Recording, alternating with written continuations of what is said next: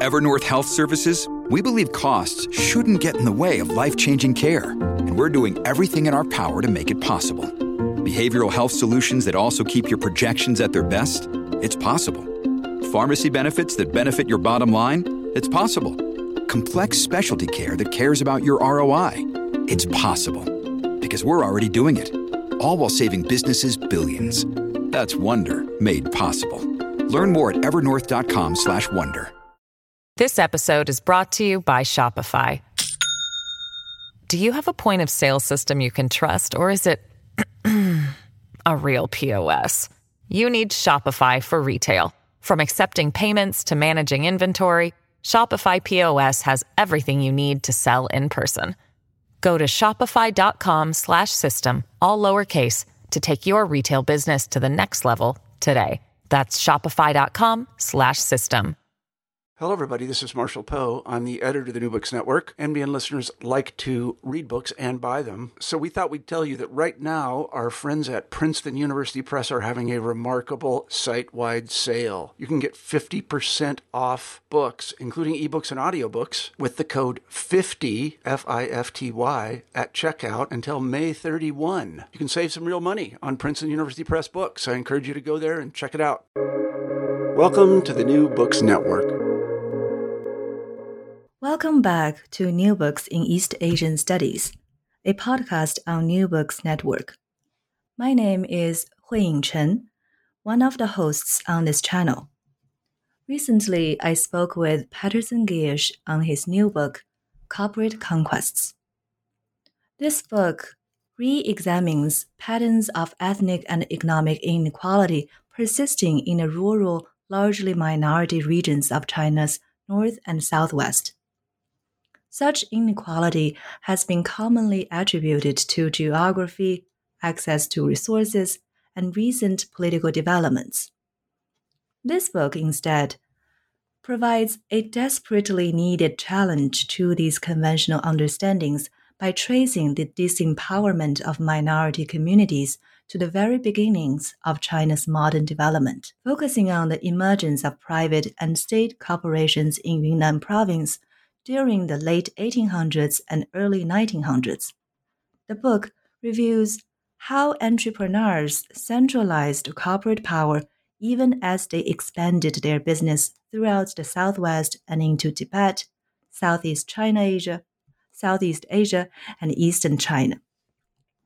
Bringing wealth and cosmopolitan lifestyles to their hometowns, the merchant owners also gained greater access to commodities at the expense of the Southwest's many indigenous minority communities. Meanwhile, new concepts of development shaped the creation of state run corporations, which further concentrated resources in the hands of outsiders. This book reviews how important new ideas and structures of power, now central to the Communist Party's repertoire of rule and oppression, were forged not along China's east coast, but along the nation's internal borderlands. It is a must read for anyone wishing to learn about China's unique state capitalism and its contribution to inequality. It is a fascinating book and beautifully written. It provides challenges to many conventionally writings on this topic, asking why question to many taken for granted statements, which turned out, as Pat will show us, in most cases, incomprehensive, ahistorical, and untrue. And I really hope you get a chance to read the book. And I also hope you will enjoy my conversation with Pat that follows. I'm here today with Pat and his new book, Corporate Conquests Business, the State, and Origins of Ethnic Inequality in Southwest China. Welcome to the new books, Pat, and thank you so much for taking the time talking to me today. Thank you for having me, Huiying. I really appreciate your taking time to uh, put together some questions uh, on the book, and uh, I'm very much looking forward to discussing it with you. Great. Yes. Um, so, why don't we start our conversation at the beginning by asking your beginning. So, how did you come to write a book, uh, to write this book? So, I think um, uh, I'll start this story with my previous work and my previous book. Um, I had been researching on Southwest China and Yunnan province in particular. Uh, and um, I examined how in the 18th and 19th centuries, settlers had moved into the Southwest and interacted with various indigenous people. And the outcome of that book or that project was the book Asian Borderlands. And in the in the archives, the the sprawling Qing archives that I looked at for that book, um, there were lots of references to peddlers and to merchants, and they were often presented in very stereotyped ways. Um, these were government documents, so they're being written by Qing officials. And those officials were um, often um, thinking in terms of merchants and so on as, as, as people who made governance in borderlands areas more difficult. And um, I wanted to because these merchants and peddlers kept showing up in the archives so much, I wanted to dig more deeply into who these people were. Um, but that pr- proved to be uh, a, a, difficult question. And um, it's taken me now uh, about a dozen years or so to uh, figure out who these merchants were and also, as I started to investigate uh, into them and their stories and place them within their communities and think about how their actions were transforming uh, a region, I also began to realize that I couldn't really tell their story without also looking at the state and its commercial efforts, uh, the changing ideas especially in the late 19th century, about what a state is and what a state does and how it's involved in economy. And so this book then uh, has been really a, a, long journey from that initial question about uh, who are the merchants uh, to a much broader um, discussion of changing corporate institutions, changing ideas about development and how a state is involved. And then uh, the final sort of piece of this story um, how corporate development, both private and state, impacts communities. Wonderful. I think as you were um, recapping, um, I kept hearing terms about um, the stories, personal stories of the merchants, and combined with um, not stories, but probably history of the state effort. And that's one of the interventions you're making. That a star, a book combining um, explorations of the private sectors as well as the state sectors. And you were talking about who were the merchants? Who were these Yunnanese merchants? And um, maybe you could start with what you were talking about in chapter one. This um, this um, person Yan Zizhen, and I really like one phrase you were talking about: a muleteer without a mule. what about his story? Yeah, Yan Zizhen is a fascinating uh, person. Uh, he was born in uh, the village or the town of Xizhou in Yunnan province, and um, his father died when he was he was young, and that meant that um, although his mother remarried, he really had to make his own way uh, in in life, and what he did was to start to get involved in trade. He became one of these peddlers or itinerant merchants that I, I often had seen in the Qing uh, archives. And um, he's uh, the reason I called him a muleteer without a mule is he originally started off, I think, with a donkey. Um, and he was trudging from village to village selling tubu, uh, sort of local cloth. Um, and so it, it, really the the story of uh, private merchants starts with Yan Zizhen because he comes from a town that uh, is the source of quite a few trade companies that are built in the in the latter half of the 19th and into the 20th centuries. And he teams up with several other partners to create a shareholding partnership um, that allows him to move up in life from this itinerant merchant status to actually being the general manager and part owner of a very big international trading company. And he becomes quite wealthy uh, over time. Initially, I was thinking of uh, calling this book um, From Muleteers to Millionaires because Yan Zizhen started as a muleteer without a mule mm-hmm. and died as a millionaire with many millions.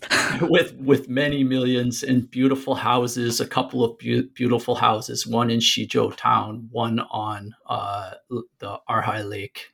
And um, but chapter one really tries to um, do more than just tell this personal story.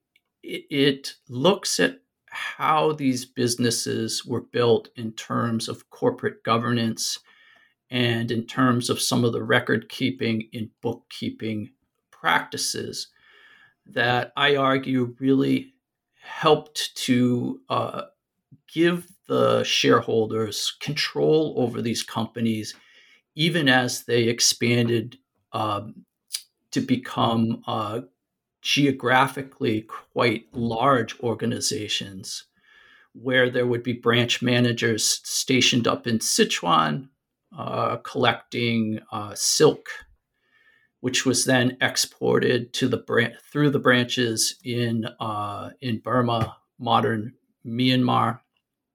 Uh, they had branches ultimately up in uh, Tibetan areas of of western Sichuan or Kham, where they were collecting medicines, uh, which were then exported down into uh, China and sometimes around the, the world. And it was really fascinating to try to figure out.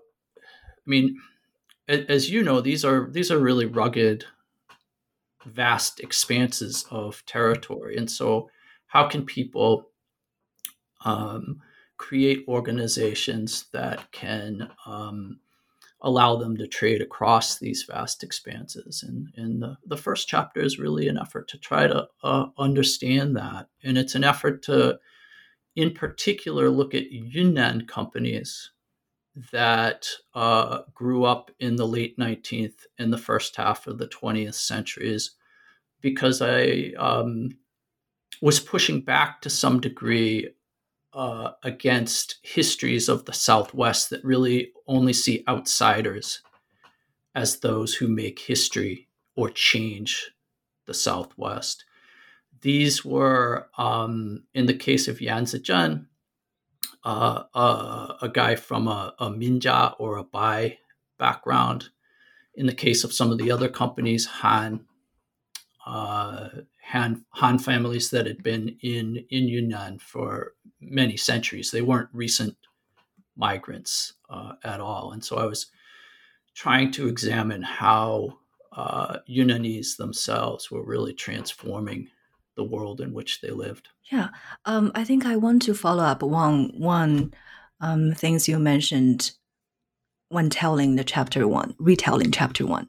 So we um, heard the fascinating life story of this one person, Yan Zizhen. and he is indeed a resident of Yunnan. But I wonder um, what is special about his story and not being a just individual successful story, but rather representing a larger um, phenomenon happening at Yunnan specifically. And actually, as you show us, the Yunnanese, there is um, this emergence of a Yunnanese vision or version of modernity that represented by uh, Yan Zizhen or his corporate um, Yong Changxiang. Um, and how how would you how do you link his personal story to the larger um, Yunnanese story, and how is this Yunnanese story different from Hokkien story or Shanxi? Uh, er, in earlier time, Shanxi merchants were also doing national and transnational trading. Yeah, yeah. I mean, I, I think there's some really important overlaps um, between the the Yunnanese story and say the Hokkien story. Um, the the Yunnanese transnational experience um, became extremely important.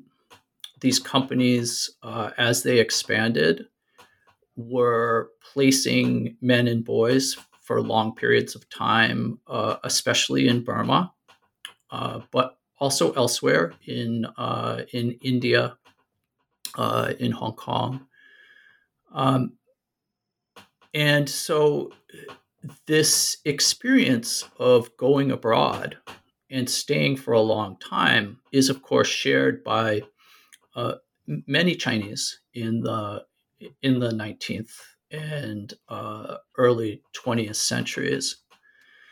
Um, also shared with many Chinese is, um, including with Hokkien, is a, a concern for uh, reinvesting in the hometown and not just contributing to the hometown itself, but also reinvesting in ways that would help build China. Now, it's here where the Yunnanese experience, um, I'm not sure that it, it, it's here that the Yunnanese experience becomes somewhat distinct, I would say. And um, from my various reading and reading of uh, other scholarship, uh, James Cook has written on this. Um, Hokkien reinvestment in uh, uh, Xiamen and in, in Fujian, in part, emphasized um, the building up of school systems and the um, development of sort of a modern Confucian society, if I understand that scholarship correctly. For the Yunnanese, um, there was a real rejection, or at least for some Yunnanese merchants, there's a real rejection of, of tradition and, and, and Confucianism. Um, when they were in Burma, people like Yan Zizhen and his firm Yongchangxiang became involved in helping to build schools um, for the children of uh, Chinese migrants. And they became involved in that because they were increasingly concerned about uh, acculturation or assimilation. Their experience with uh, the British colonial government included um, that colonial government investing in building out school systems, and they were worried about their children going to those schools and losing their Chinese heritage, basically. That experience then um, impressed upon them the importance of uh, having control over education, having control over schools in order to uh, not only preserve identity in Burma, but also to help to rebuild China and rebuild their hometowns. And um, when they got involved, though, in investing in education back in their hometowns, they faced a really strong sort of um, uh, national study movement, uh, movement, in, in which was uh, pretty powerful in Southwest China uh, at the time. We're talking the 1920s, uh, late 1920s uh, or so and uh, Yunnanese merchants really they, they, came to see this emphasis on on the national education movement, which included sort of trying to reinterpret t- tradition, Confucianism for a new world. They saw this as as sort of helping to preserve backwardness in in their hometowns, and so they really became they really started to push back against Confucianism, traditional education. Um, which I think made them somewhat different than um, merchants in, in, in other parts of, of China uh, at the time. But certainly their commitment to um, trying to uh, build a stronger China by starting at the village level. Uh, this was, I think, uh, something that they shared with with others. I think what you just uh, told briefly summarized the gist or some portion of the gist that covered in chapter 2 and chapter 3 about these yeah. Yunnanese um, merchants going abroad, particularly to Burma. And what you made clear in the book, um, which I like to emphasize, and maybe you could help me elaborate further, is by going to Burma for these Yunnanese merchants, Vietnamese merchants during um, early 19 early 20th century is something that made their experience unique. That was particularly the time of under British colonial rule that it's different from going to Japan or going to America as later on, but a particular um, observation or experience living in a society that in between that under colonial or imperialist regime that they witness both um, very strong state presence in everyday life as well as uh, on the ground pushbacks to um, those efforts. That's why probably they come up with their own version of what they want to do um, back home and also in their new uh, new home in Burma. Yeah, I, I, think that's a good way to to to put it. Um, it was certainly the the time in Burma uh, when uh, the colonial state was beginning to um, have a greater influence through the through the schooling system. Um, and when you combine that with where they had emigrated from in the politics of the the hometowns in, in Yunnan. I think that's where you when you start to look at these different uh, contexts, that's what really sort of shaped Yunnanese visions of, of modernity um, and made them a little bit different uh, than than other places. I think we, we may be getting to this at some point uh, in the discussion, but I also just wanted to point out that uh, it was in this time period uh, too that, uh, especially in the 1930s, as Burma, as the as the British were getting ready to separate Burma from India, that uh, another really important uh, group of uh, people in the in the book um, they were shaped by the developments in, in Burma as well, and that is uh, Thai elites, um, ethnic Thai elites in, in Western Yunnan, and they were really sort of watching some of the political changes taking place in the 1930s, and then again and in the post-war period, and they were watching some of their literally their relatives, but people who were closely related culturally and politically to them, uh, the Shan in Upper Burma, um, being impacted by discussions of representation and uh, autonomy and even independence uh, in Burma. And this too shaped visions in, in Yunnan of, uh, of a possible future of uh, a special zone or autonomy for uh, Thai elites who also like the Han and Minjia merchants, had strong connections into Upper Burma. Yeah, I think that is um, particularly what chapter four was exploring about um, this political vision or political ideal of what come next for Yunnan or for China at that particular moment. And um, it's fascinating to read not just the stories of Yunnanese firms, labors, but also for me is to um, one thing interesting for me is to notice all these um, maybe not strange but extraordinary surnames that is indeed uh, mark out their um, identity maybe not necessarily ethnicity or racial identity, but definitely it's something um, not for an Englander, not Englander, for a person not from Yunnan, then I have to look up uh, what uh, is this last name, and that might also mark out their own um, unique identity amidst this flow of migrant or flow of um, transnational or different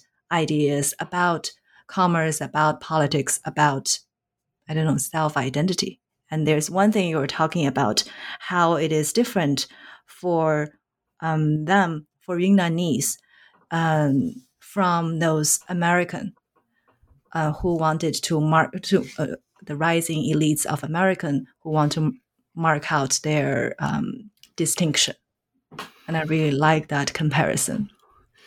Yeah, I mean, I think so. In the in the larger picture of the of the book or the larger story of the book, what I'm trying to understand really is um, how some areas of uh, Yunnan become quite quite wealthy. Um, they aren't large areas; they're the hometowns of of these uh, merchants in these firms. Uh, the town, like town, the town uh, where Yan Zizhen uh, came came from, and um, how those firms, how the merchant firms helped to bring wealth to those areas and also extract wealth from other areas. Um, Thai areas, Khampa areas, uh, and so on. Um, in bringing wealth to their to their hometowns, um, Yunnanese merchants, um, you know, they they they had to develop self representations, I think, which helped to explain or rationalize why they had this wealth. And um, one of the things that helps to rationalize uh, wealth for growing merchant uh, groups in, in China as a whole, and this is something that Wen-hsin Yeh explored for, for Shanghai, is to um, demonstrate how this growing wealth and the, the reinvestment in um, hometowns and so on is, is good for the, the nation as a whole.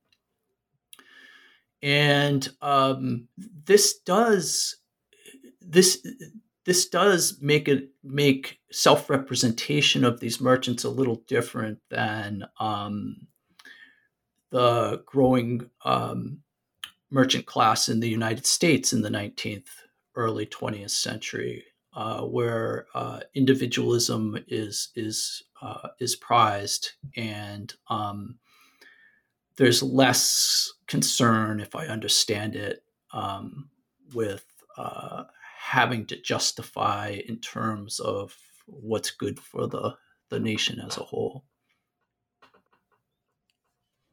And before we move on to um, the second part about state effort, I feel chapter four is um, a very peculiar chapter that it seems to uh, talk about these Yunnan merchants, these wealthy Yunnan merchants or national and transnational private uh, firms, what they were doing to um, the people of another province.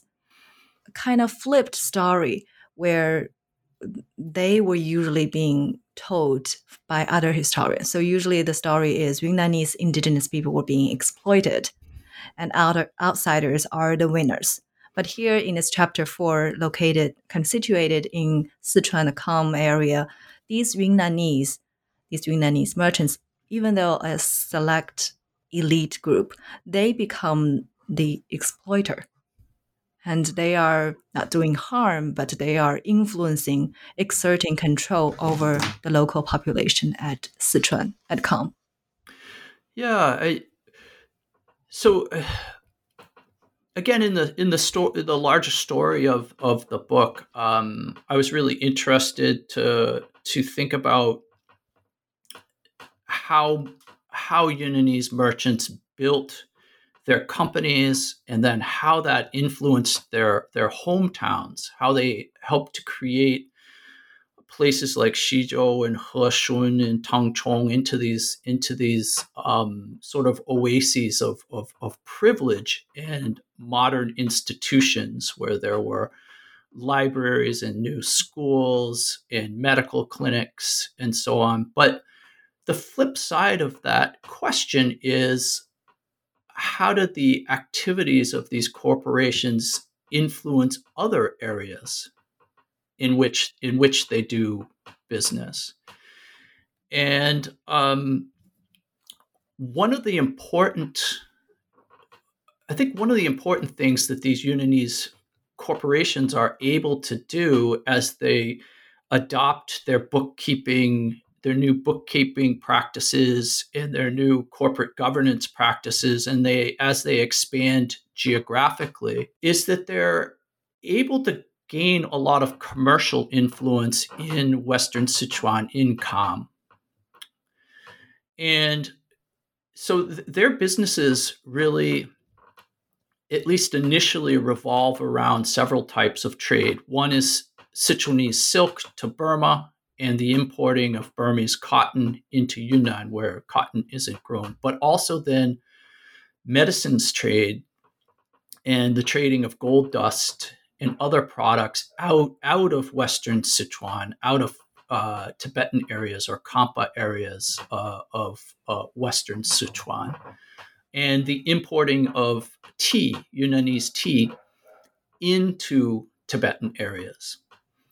And so these are sort of the large kind of commodity flows that these uh, corporations are are in, involved in. And as other scholars, Patrick Booz in particular, has shown, um, the the Yunnanese export of tea into uh, Western Sichuan, into into Tibetan areas of Western Sichuan and in, into Tibet, um, really increases a lot in the early 20th century. And it increases just as these companies are beginning to be um, very effective in terms of ex- expanding their reach. So there's uh, there's obviously a correlation, and I would argue causation uh, there. Um, so what happens to Tibetan communities in which these companies are selling tea and buying uh, medicines? Uh, things like caterpillar fungus or chongcao or beimu or, or some of these other um, medicines that were exported out of highland uh, areas.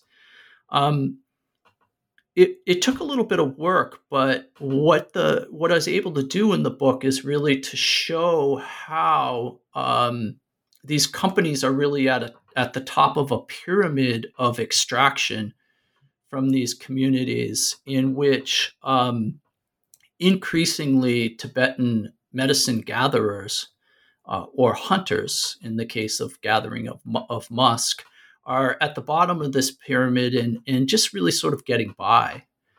Uh, increasingly, they're reliant on collecting these commodities. um, but it's really the companies that profit uh, the most from them. And so this is feeding into this larger argument about where the origins of inequality um, or how the how inequality is really sort of created in modern times uh, in Southwest China, and I would argue uh, across Western China as a whole, not just in the Southwest necessarily. This episode is brought to you by Shopify. Do you have a point of sale system you can trust, or is it a real POS? You need Shopify for retail. From accepting payments to managing inventory, Shopify POS has everything you need to sell in person. Go to shopify.com/system all lowercase to take your retail business to the next level today. That's shopify.com/system. Yes, I think the first part um, what we, what we have talked about, chapter one to chapter four, explores this question from the perspective or from the stories of private firms, whether it started from peddlers and growing into large transnational firms, or um, their um, their presence in Burma, what they did um, at their hometown, or in the neighboring province of Sichuan, and chapter two, uh, not chapter, part two, um, consists of another three chapters, explore, I think, the same question, but from the side of state effort, state endeavor. How did state um, came in and not necessarily create, but further strengthen or um, exacerbate the inequality at this ethnic inequality at this region. And from my understanding, one of the things you're um, pushing against is not to um, pinpoint this state inter- uh, state effort to post 1949, but rather to look at the whole issue back in time, um, as early as 1870s, uh, starting from the 1870s. Yeah, I think um, you know, I think there's been a number of scholars who have done really terrific work to look at the issues of inequality, especially uh, economic inequality along ethnic lines in in China from the 1950s forward, or in the um, in the post Mao period uh, being, beginning in 78, uh, 79. Uh, in particular, I've been influenced by Emily Yeh and um, Andrew Fischer and their, their work on Tibet, um, which has been uh, really outstanding. But I think it's really important to push back before the 1949 revolution because I do think that not only can we begin to trace inequalities that are created by private firms, like we were just discussing. But um, there's a real transformation of uh, thinking about the state and thinking about the state's role in the economy, and then also thinking about how to administer, how to govern in very diverse areas uh, of the of the old empire, the old Qing Empire. And so we're seeing these massive transformations in thinking beginning in the 1870s and the and the 1880s. And um, the book seeks to really sort of situate those those transformations, um, arguing that uh, the retaking of Xinjiang by Zuo Zongtang is really leading to uh, important new ideas about direct rule and um, moving away from the types of pluralistic rule that the Qing had really uh, mastered in certain ways in the 17th and 18th uh, centuries. And there's a there's an important economic uh, component of of this transformation. As we see um, Qing statesmen in the late 19th and early 20th centuries really um, pushing back against or moving away from the idea that indigenous elites, such as the Tai in Yunnan or the Khampas in uh, Western Sichuan, um, moving away from thinking about these people as legitimate uh, rulers. This is also the time period when um, we start to see the idea of the state um, being extremely important in terms of industrial and uh, economic development. And uh, particularly in the Southwest, mining and the exploitation of minerals becomes uh, extremely important.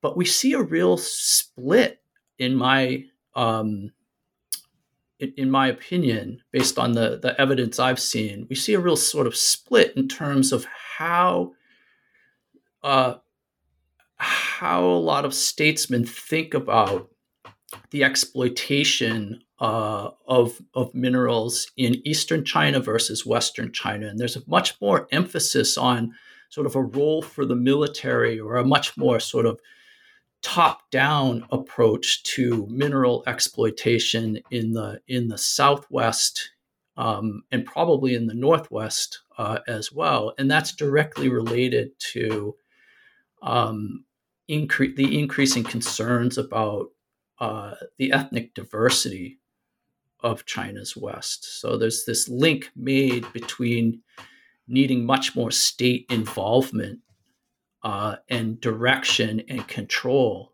in the West because of the ethnic diversity of places like Yunnan. And so I'm, I'm really trying to explore that through the through the um, development of uh, government involvement in the Yunnan mining industry. Yes, and um, that is what Chapter Five on mining was um, discussing specifically, kind of these earlier. Um, earlier, we're talking about late 19th century, earlier state efforts um, to um, kind of conquer or reconquer the mining industry uh, at Yunnan particularly that, tin mining. That's right. That's right. And I think what's really fascinating is that very early on, the idea of mechanizing, uh, of industrializing mining takes hold in, in Yunnan province. In, in 1876, as a, matter, as a matter of fact, it's first suggested uh, by the Governor General Liu Changyou. And this idea of having the state involved in mechanizing mining in southwest China then is a story that I follow through chapters five uh, and six in particular because the uh, the quest to have modern mining technology to mechanize mining in Yunnan actually becomes um, quite a long drawn out uh, process. It's first proposed in 1876 and then not really achieved until the early 1930s. And so um, that's where my another one of my protagonists uh, comes on the scene, and that's uh, Miao Yuntai.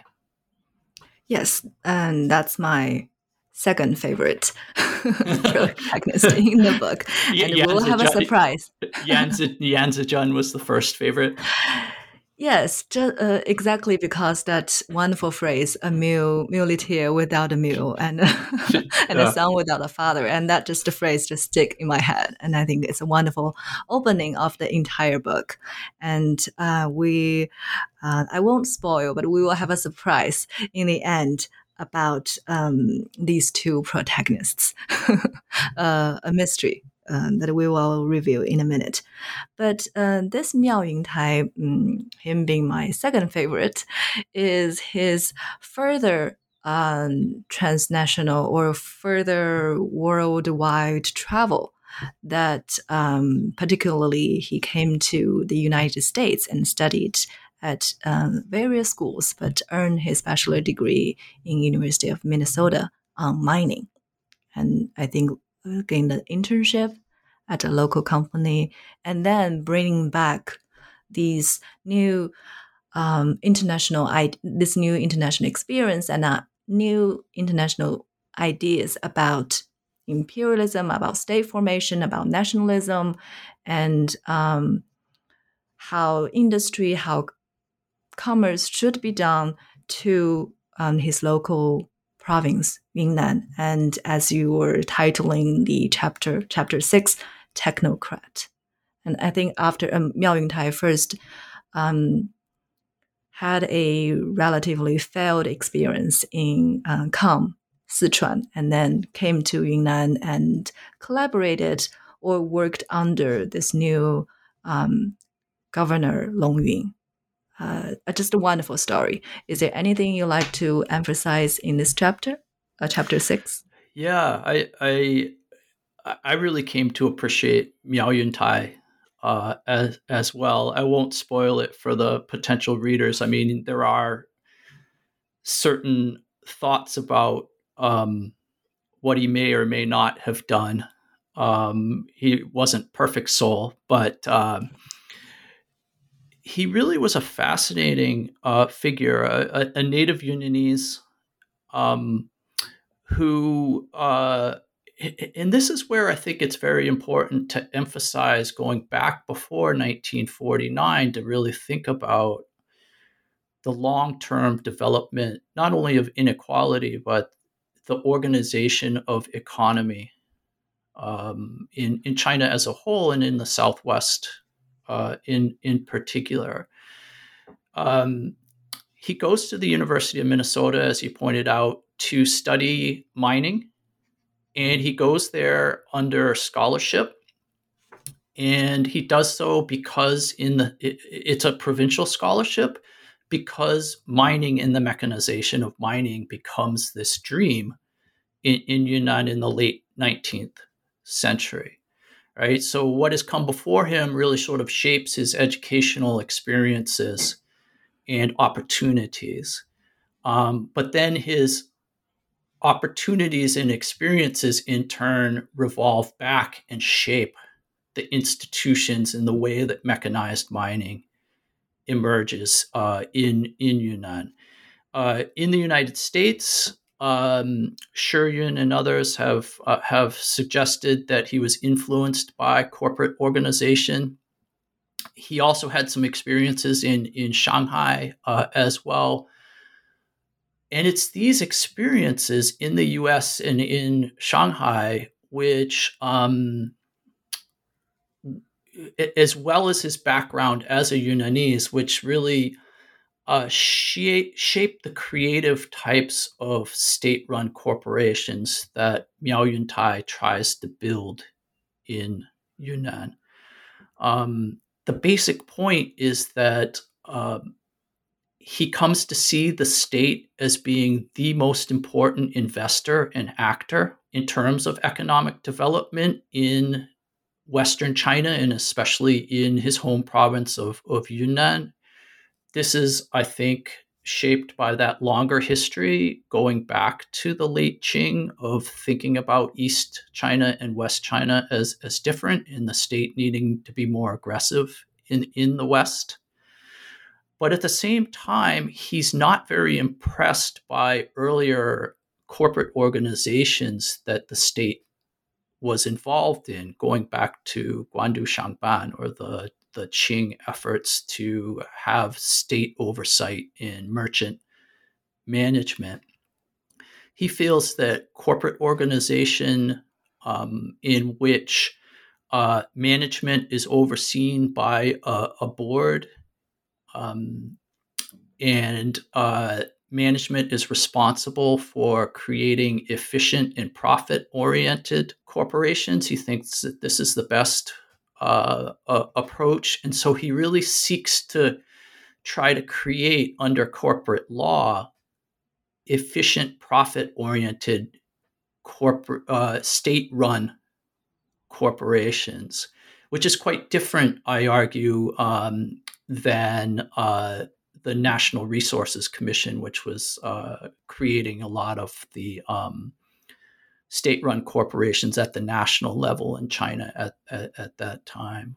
Um, and I think that um, I like Miao because he he really brings those experiences, those different his identity as Yunnanese, his experience abroad, his experience in Shanghai, and creates these creative corporations, one of which success, successfully brings mechanized refining of tin uh, to Yunnan. But I also really like him because um, he was ahead of the central government. He was doing these things a couple years in advance of the National Resources Commission. And I, I really think this is an example where if we want to really understand uh, economic development in China, you can't just look at the East or the central government. You have to look at the West too. And in this case, uh, Yunnan province, because they were they were really on the cutting edge of of designing new types of corporations for China in the in the 1930s. And I shall add that um, it's not just looking at the West, but as um, Pat shows in the book, that um, there is, um, I think Pat convincingly introduces an intervention that the influence of economic thoughts or development uh, should not be looked just from east to west, but the, there's also the trend from west going to east. Yeah, I think what I was referring to in particular there is that this earlier idea that the state needs to be much more involved in the West because of the diversity. It's here where we really need to understand ethnicity in China and, and the, the, the fears about the diversity of Western borderland communities and how that underpinned then um, arguments for the state taking a very active role in economic development. And those types of ideas really um, seem to influence Miao Yuntai, but then others in the Yunnan government as well, who are trying to design top down, um, outsider controlled development schemes for uh, borderlands communities. Uh, that was that was true in Yunnan at the time, um, and it was also true in in Sichuan uh, at the time. So I think this is not just a a, um, a, a peculiarity to a single province. I think this is really more a countrywide sort of trend, and it's important to understand. And um, up to now, we have been reading or hearing these two parallel stories. One is on private firms or private corporates, and the other on state effort. And we have two leading characters, um, Yan Zizhen and Miao Yuntai. And I think the readers will, I hope you are like me, be surprised, amazed to find out when you are open to the first paragraph of chapter seven and find a marvelous combination of the entire book and also a meeting point of these two protagonists. I'm, I'm, I'm madly looking for the beginning of uh, chap, chapter seven. Um, yeah, Where you're introducing this, this third. yes. Yeah, yeah. I mean, I think that uh, the this book was a really interesting book to write because I'm writing these two different stories one about private corporations and uh, one about state corporations. But then Miao Yuntai hires Yan Zizhen's son uh, to come and work with him on economic development uh, in the in, in Yunnan province. And um, the the son the son's name is Yang, not Yan, Kecheng, because his because Yan Zizhen had been adopted, and uh, he had to have one of his sons have the surname of his previous father, or his biological father, so he could make offerings to him, I guess. And so Yang has a different surname than his father, uh, Yan. But he went to Harvard Business School after going to um, some top universities uh, in in China, and then uh, returned to work for the Yunnanese developmental uh, state or or provincial government. I'm not quite sure how how to uh, phrase it. The bigger story that Yang helps the, the, the introduction of Yang as a character helps us to understand is um, he goes to work for the Yunnan provincial government in Miao Yuntai uh, during the wartime period, and it's it's at this point that Miao Yuntai and the Yunnan provincial government really in it, it really pioneer efforts to start to bring private corporations under control. They start to use various import and export uh, rules and regulations to start to um, bring the business activities of private corporations under provincial control. Uh, and then they also start to actually um, compete directly with the private corporations by building state run corporations that are, are, involved in the same industries, such as uh, tea, uh, the production of tea and the transportation uh, of, of tea. And so, what Chapter 7 really does then is to help us to understand how, um, during the wartime period, we start to see this trajectory of uh, corporate conquest, as I have called it. Um, one meaning of which is that the state starts to build its own corporations, but also start to monitor and really come to control private corporations. And again, that trend really starts in, in Yunnan, but then as the central government moves to Chongqing, and has a lot more influence in uh, Kunming and, and, and in Yunnan as a whole, we start to see the central government becoming involved in that process as, as well. But they really they start to uh, build central government involvement in um, the Southwest's uh, state-run corporations and in monitoring private corporations on the platforms that Miao Yuntai in the in the Yunnan provincial government had already built. And um, I think back to this third protagonist, Yang Kecheng, I think in addition to serving as a combination or concluding figure that joins these two stories, two storylines, I think it also provides a one of the kind of perspective toward, um, as you were talking about, towards later on, a really strong state um, presence or state um, state entry into Yunnan province, compared to or contradicting those um, local elites as represented by what you were starting the book, uh, Fang Kesheng, a Thai elite. And these two um, local perspectives, two contrast, contrasting local perspectives to kind of a final culminating state conquering effort. Yeah, so I guess we should talk about Fang Kesheng. Uh, yes. Now he, he we I start the book with him, but we we get to him uh, last. Mm-hmm.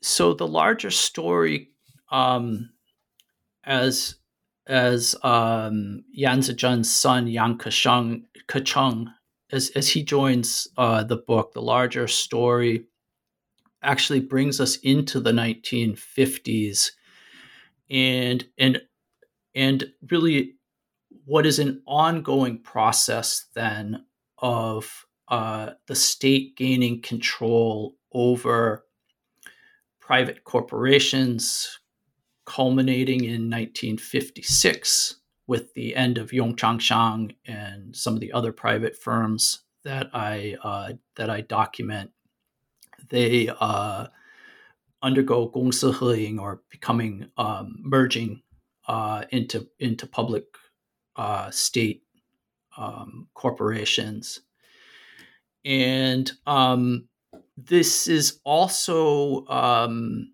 a time period when uh, after the revolution, the communist state starts to use its increasing control over private corporations and their trade networks in order to really come to control um, indigenous communities, such as uh, the Khampa commu- communities um, that were involved in the medicine trade networks uh, up in Western Sichuan, but also the Thai communities in Western uh, Yunnan that were also um, subject to to um, private corporate uh, control. Local people in both places um, offered resistance to uh, first increasing private corporate control over commodities in their areas, uh, and then later state um, control over their regions uh, as well. And Fang Kesheng really, his story is a story of that. Is the the way I choose to, to tell that story uh, of resistance. Um, earlier in our discussion, I had mentioned the Thai elite of, of Western Yunnan with their connections um, to Upper Burma, northern Myanmar, and to the Shan communities there. And uh, the book really finishes up by discussing how uh, Fang Kesheng, through his education in Burma, um, not unlike the elite uh, China, Yunnanese merchants who also, some of whom also had education in, in, in Burma. How is through his education in Burma and through his um, his and others' uh, personal contacts, they came to be able to explore ideas about political autonomy uh, or even independence.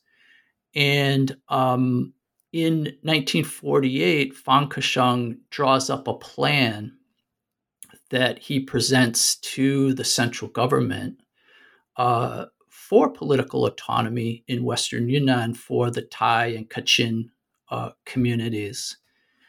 And it's a, a, plan that lays out the possibilities for political autonomy, but also economic cooperation between uh, Western Yunnan, Thai, and Kachin communities on one hand, and uh, the Yunnan provincial government and the central government on the other hand. And what his vision really is is it's it's a vision that is the complete opposite of what has historically been developing in that region and in other borderlands regions. What he envisions is uh, local control over commodities. So locals having much more control rather than private corporations having control over trade in their regions. And what he envisions also is a long term plan in which these Thai areas will be able to have their own manufacturing of local raw materials, which they can then trade in China or in Myanmar and um, it's just it's a vision of local control over local politics and local economy which um, absolutely contradicts really sort of the top down planning in which outsiders and even migrants would have uh, control over economic development in regions of western sichuan and western western yunnan. And uh, ultimately that um, that plan of Fang's is is uh, rejected. And I think if we really sort of think about the large picture of Western China as a whole uh, over the last um, 70 years or so, uh, Fang Kesheng's vision may have uh, possibly led to a much more inclusive sort of um, uh, egalitarian approach to economic development, which he himself argues would have led to um, much more ethnic harmony. And uh, that vision has largely um, been rejected, I think, for the most part. And I think that is um, one of the many reasons that I would urge you all to read the book because uh, such plan or such vision, after being rejected, they seemed to be buried forever um, in archive or in documents or even being brushed off from history entirely. And this book kind of uncovers or taking us back in time to show the emergence, uh, the development of these individual voices, voices either from indeed um, individual or those private sectors or those individuals that leading the state effort to um, kind of build the things or build the reality that we are not that we are almost taken for granted today. And um, as we are closing to the end, there are two more questions that I cannot hold but to ask you. The one is in addition to the many fascinating stories that already uh, contained in this book, is there, please limit to one, one story that you have to leave out in publishing this book? Yeah, I think um, I think I I chose to emphasize uh, Miao Yuntai on the the side of the provincial government, and there's other fascinating figures who are really involved in economic planning, and um, one of them is uh, Lu Chongren, who, like Long Yun, came from the Northeast Yunnan Yi communities. But he himself was, was very much involved in trying to um, create institutions for top down, outsider controlled development in, in the Thai uh, regions. And um, I think at some point I'd love to see somebody explore him and uh, this uh, this story because the the the story of of um, ethnic inequality is is actually pretty complicated in in Yunnan, and I think I've I've only uh, captured part of it so far. So, if you are leaving this Lu story to some other brilliant scholar to uncover, what about your next book? What's the next step? I think after already two important monographs, Asian Borderlands, Corporate Conquests, what's the next problem that you are going to conquer? Or you plan to conquer? I, I don't know if I will uh, conquer it uh, or not, but the next uh, the next project is um, really more of an intellectual history of the corporation in China. I think that there's room to explore the development of ideas about what a company is or should be and what it should be trying to uh, achieve and what that what the relationship is between corporations and uh, society and um, this is uh, I think related to some um, controversial topics in the news today uh, about uh, Huawei or other other companies. But I think that at the moment we don't know enough about the history of Chinese corporations and um, thought about them in order to have a really informed conversation. And so I'd like to uh, hopefully help to create that in more informed conversation. Okay, so we will be watching out for a history of cooperation. in China. I don't know how far you will be going back in time this time or which region you will be focusing on, but that's all the things to look forward to. And um, as we wrap up, I will mention again that today we um, have the honor here with Patterson Giersch and his new book, Corporate Conquests Business, the State, and Origins of Ethnic Inequality in Southwest China, that came out 2020 with Stanford University Press. Thank you again, Pat, for your time, and thank you for listening. Thank you so much, Hui Ying. I really appreciate your careful reading, and I've enjoyed the conversation a great deal. Yeah, thank you. Um, and thank you, audience, for listening to New Books in East Asian Studies. Uh, see you or talk to you next time.